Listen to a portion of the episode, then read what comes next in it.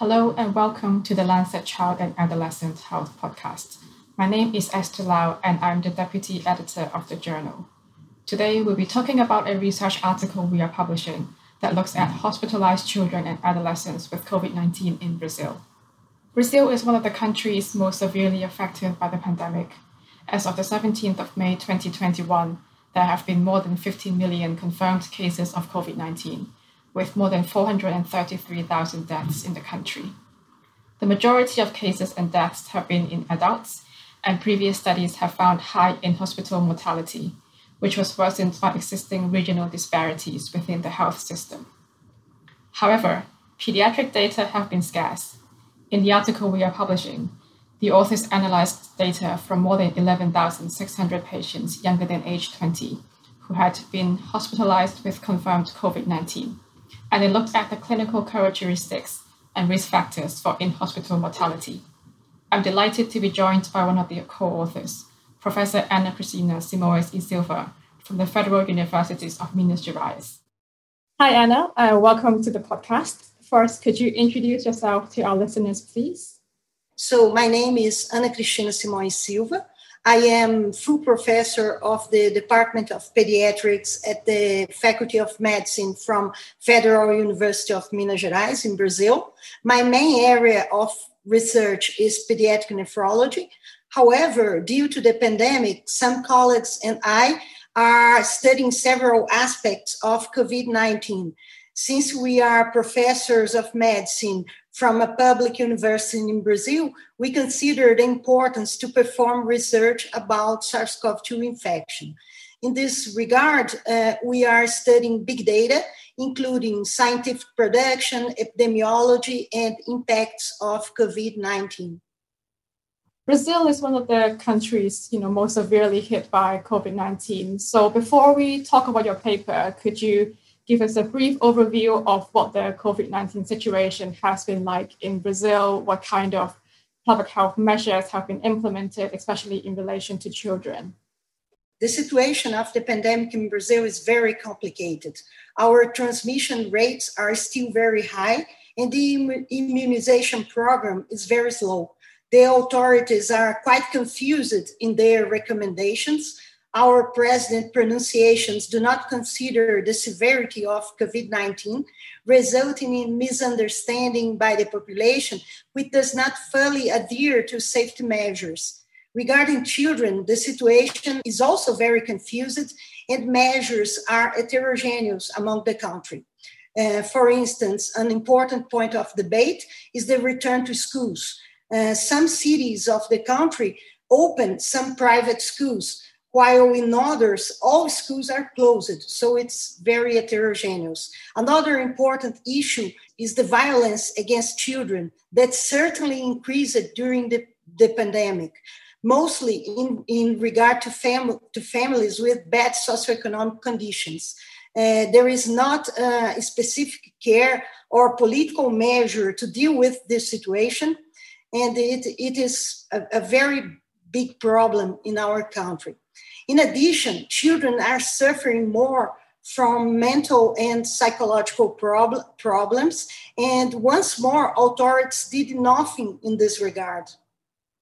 This is similar to many countries, really. We, yes. we think the, the disease itself, COVID 19, doesn't affect children as badly as adults, but the wider impact is often not, not really discussed so, what has your experience as a pediatrician been like in the past year? Oh, uh, the past year is very difficult. Initially, I interrupted my medical visits to my outpatient clinic of pediatric nephrology following the recommendations of our institution. Uh, I tried to maintain contact with my, my patients and their families in a virtual way However, this was very complicated since many families do not have easy access to the internet. So it, it's difficult to talk with the children also. For this reason, we asked the, the regulatory authorities of our institution to return regular medical visits with all safety measures since, I believe, August 2020. So in September 2020, I started regular consultations to my patients And I consider this very important for them and, and also for myself. Nowadays, my outpatient clinic's normally functioning. Uh, other colleagues and I noticed that the interruption of the consultations were very bad for our pediatric patients. So, looking um, specifically at your study, you used a nationwide surveillance database to analyze the clinical characteristics of patients younger than 20 with laboratory confirmed COVID 19 and admitted to hospital between February 2020 and January 2021. And you also looked at uh, risk factors of mortality. Could you tell us the key findings of your paper, please? Oh, yes definitely. Before talking to the main findings of our paper, I would like to briefly explain this national nationwide surveillance database that we have used in our study. The so-called Influenza Epidemiological Surveillance Information System, CVEP GRIP, was established by the Ministry of, of Health in 2009 due to the influenza A epidemic since this time, this system has been maintained to monitoring of severe acute respiratory syndrome cases and uh, to report unusual events uh, associated with respiratory infections in the country. In 2020, the surveillance of COVID 19 was incorporated into the system network with the purpose of monitoring hospitalized cases of COVID 19 case notification is mandatory and records are stored in a computerized database and all informations are publicly available. For patients with mild covid-19 another uh, informatics system is used not the cvep grip but for hospitalized patients also from public and from private hospitals the only system to be used is the cvep grip so, uh, in practical terms, SIVEP-Gripe has been the primary source of information about all COVID 19 hospital admissions and deaths in the country.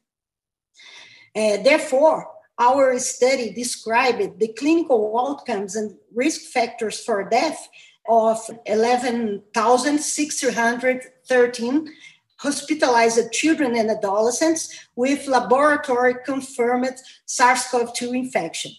Of this, about 24% individuals were admitted to intensive care units. 10% needed invasive mechanical ventilation, and 7.5% had a fatal outcome.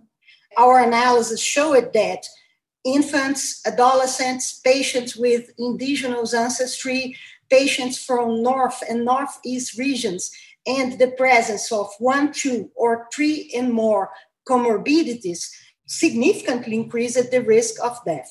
We believe that these findings should be considered for future preventive and therapeutic strategies of our country in regard to pediatric patients.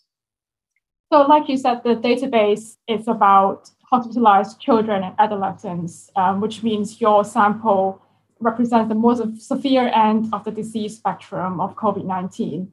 So while acknowledging that it's not easy to compare data between countries, you know, because different countries have different criteria, different papers look at different you know, subsets of samples, um, could you briefly comment on how your findings compare with pediatric COVID 19 data from other countries, what we know so far? Yes. Yes, I agree with you. It is very difficult to compare our findings to other countries, not only uh, based on the source of findings, but also on the characteristics of the countries. So, the study of Swann et al. from United Kingdom investigated hospitalized pediatric patients. And this study found lower rates for admission to intensive care units, 18%, and even lower for deaths, 1% in comparison to our study that we found 7.5%. Uh, the rate of admission to intensive care unit was also lower in a multicenter European study that found 13% and in North America 10%. So it's a little bit different and lower than our study.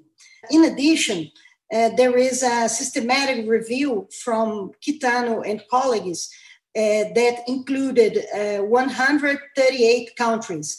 And these authors consider that Brazil had the highest rate of deaths in the young population, reaching about uh, 3.6 per 1 million children. So, uh, some issues of our country should be taken into account in this analysis, in this comparative analysis. Our country is a middle income country, but with substantial socioeconomic disparities. Uh, these disparities may reflect on the quality of regional health service, including the availability of pediatric intensive care units. For instance, in North and Northeast regions, there are less pediatric intensive care units and less access to mechanical ventilation for all age groups, not only children. It can be observed that among 838 patients who had a fatal outcome, 261 being uh, reaching 31% were not admitted to intensive care units probably due to the lack of these facilities and also reflecting regional economic disparities. I think the concept of syndemic proposed by Merrill Singer perfectly applies to brazil Indeed, the interactions between healthcare conditions, socioeconomic disparities, uh, and SARS-CoV, SARS-CoV-2 infection certainly result in poor outcomes.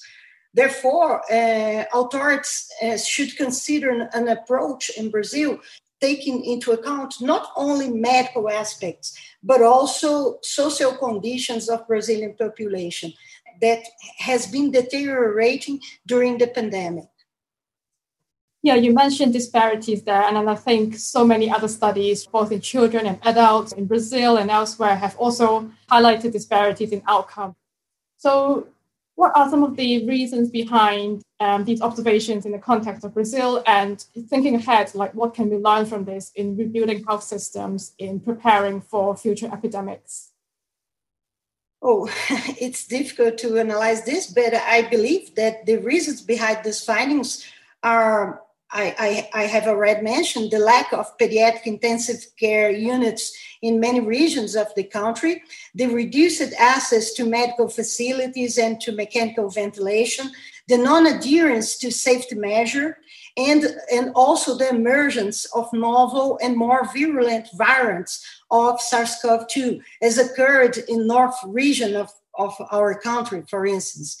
Specifically regarding indigenous population, this is a very vulnerable ethnic group in our country, even in other medical situations. These individuals have poor access to all medical facilities, do not follow safety measures, and are from very poor regions of our country. We believe that uh, the authorities should consider these aspects in order to deal with the indigenous, the indigenous population and also to deal with the poorest regions of the country. And right now, um, Brazil is still in the, I think, the second wave of COVID 19. I guess my final question is what would you like to see happen both in the short term as you contain this second wave and in the longer term, perhaps? I would like to see the entire population immunized as soon as possible, but it's not of my business. But I, I really I really desire that. Uh, I believe the massive immunization would be the best way to control the pandemic of COVID 19. I did not, I did not imagine nothing but the immunization as a solution for our country. Great. Thank you so much for talking to me, Anna. I know you must, must be very busy, um, both in your research and in your clinical work. So thank you for your time. And uh, yeah, we, we wish you all the best. Thank you.